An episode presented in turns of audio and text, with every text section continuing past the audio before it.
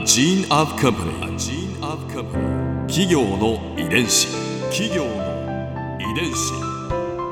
全国に546万社以上あるとされる日本の企業その企業の数だけ理念があり使命があり人間ドラマがありますこの番組ではさまざまな企業のトップや社員の方にお話を伺いながら成長する企業の DNA を解明していきます企業の遺伝子ナビゲーターは私千葉なクララとクオン株式会社代表の武田隆さんです武田隆です。よろしくお願いします。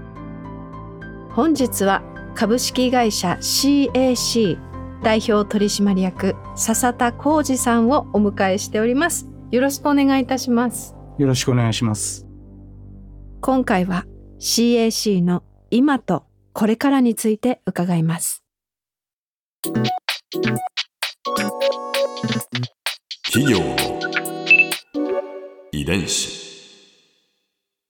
CAC が今現在力を入れていることにはどんなことがありますか？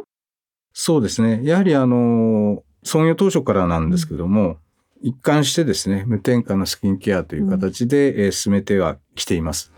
ただ、理解されてですね、既存のお客様っていうのは、そのリピート率も高くですね、長くもう20年、30年、あの、使っていただいてるんですけども、新規のお客さんというのは、どうしても説明するだけではですね、なかなか、あの、理解していただけない部分があるので、まあ、それをですね、進めるために、例えば2年前にリブランディングを行ってですね、うん。えーパッケージを変えたりですね、うんそういった形で、まずあの視覚です。ね、見た目えーのまあ変化というところで、リブランディングを行いました。はい。で、あと、なかなかその商品性から言ってですね、新製品っていうのが非常に出しづらいと言いますか、そういう状況で、まあしばらく新製品出してなかったんですが、うん。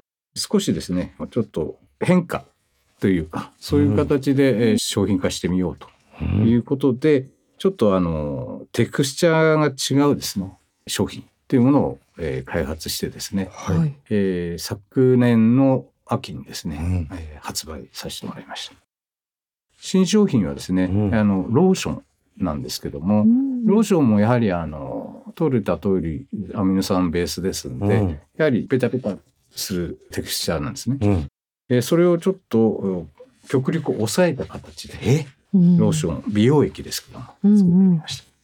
ええなんとその美容液ございます。こちらに。本当にね、え？あの、目薬の使い切りのパッケージみたいな。はい。で、これ1回分の使い切りということで。あ、えさらっとしてる。さらっとしてる。とは言っても、うん。一般的なローションっていうその概念からしたら、うんずいぶん粘度高いですけれど。元のうんオリジナルと比べたら。うんうん。本当あだ。さらっとしてる。そうですね。粘度は、あの、高めですけども、うん。あの、ベタつきはほとんどないんじゃないかなと思います。これってお客様の反応はいかがですか？そうですね。おかげさまでうん発売以来ですね、うん好評いただいてまして、はあ予定よりも多く出荷させていただいてます。これは洗い流す必要がなさそうですね。そうです。これは、あの、洗い流すタイプではなくてですね。これ流さなくていいんですか？はい。へえ、すごい。もうもちもちしてきましたよ。あら、うん。すごい。そうですね。開発の時に私は、あの、夜ですね、はい。このジェル美容液を顔につけてですね、うん、朝起きた時の肌感といいますか、うん。うん、もちもち感といいますか、うん。もうそれを、まあ、実感したので、これは間違いないと思って商品化しましいやへえ。これも笹田社長が作られたんですか？た。はい。笹田社長、すすごい。ごい。ヒットメーカーでいらっしゃる。うん。私これ、早く使いたい。お家に帰って使いたい。気持ちいいよ。絶対これはいいですよ。ん。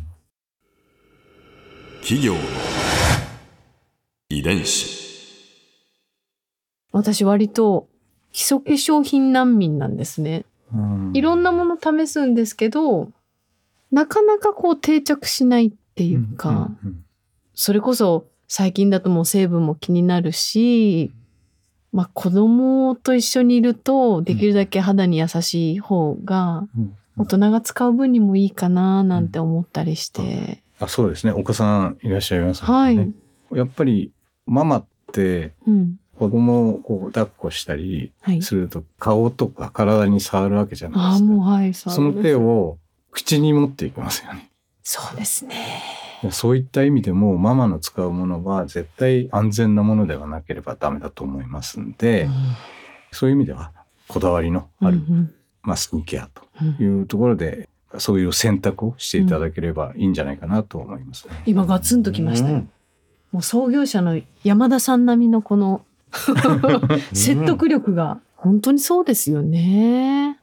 あの今年のですね、うん。2月にですね、はい。あの新発売したばっかりなんですけどあも、うんまた新商品が。はい、本当に画期的でして、ええ。まあ日焼け止め UV 化粧品っていうのは、うん。普通はですねオイル必ず使ってるんですねオイルを。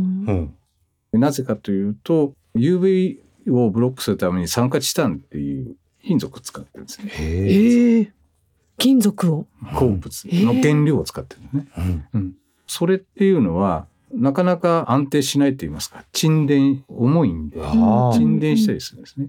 それをちゃんと安定させるため混ぜるためにですね絶対オイル系のもので乳化しなきゃダメですね混ぜ込まないと。うんうんうんでもオイルっていうのは当然、えーなんですけども塗るとですね肌にまあ影響があると私どもは思ってまして、うんうん。要するに毛穴を塞いでしまったりですねということはまあ汗も出づらくなりますし、うん肌のその機能っていうのを妨げるというふうに考えていますんで、オイルは使わない当然スキンケアもそうですし、うんオイルは使ってません。そのコンセプトで UV 化粧品を作るとするとすごいハードルが高いというんですか、うんちょっと今までは無理じゃないかと思ってました。うんうん。ところがですねうん技術革新がありましてですねはい。そういった原料に出会うことができまして、うんえーノンオイルの UV ケア化粧品を作りました。へえ。これも防腐剤だったりそういったものは入ってない？入ってません。あすごい欲しい。絶対崩さないですね、その姿勢は。はい。じゃあこれは皆様にいつも伺ってる質問なんですけれど、はい100年後の未来 CAC はどんな会社になっていると思いますか？またはどんな会社になっていてほしいですか？そうですね。やはり皆さんが健康で笑顔あふれる、そんな社会を目指したいと思っています。やはりあの肌トラブルですとか、あそういうことがあると、やはり笑顔が失われると言いますか、そういった状況になると思います。まあ CAC が、まあその助けになれるような、そんなあの、まあスキンケアを通してですね、どういったお手伝いができるかっていうのは常に模索して実行していきたいと思います。またまあ今ですね SDGs ですとか、えそういったあの取り組みも、え盛んに叫ばれているといいますか進んできている状態ですんで、えそういう部分も意識してですね当然直接関係性がある原料それからパッケージメーカーさんとかだけではなくてですね異業種の皆さんともですねコミュニケーションを取りながらできることから着実に進めていければなというふうに思っています。ここで Clara's Viewpoint。今回印象に残ったのはあー日焼け止め使ってみたいです。ノンケミカルノンオイルということでなんかどんなテクスチャーなのかなっていうのも気になりますし何よりもう本当にアースフレンドリーで日常使いにもいいですし、ね、子供たちと接する時にもすごく優しいっていうのがってもこう背中を押される一手ですね。使ってみたい。企業の遺伝子。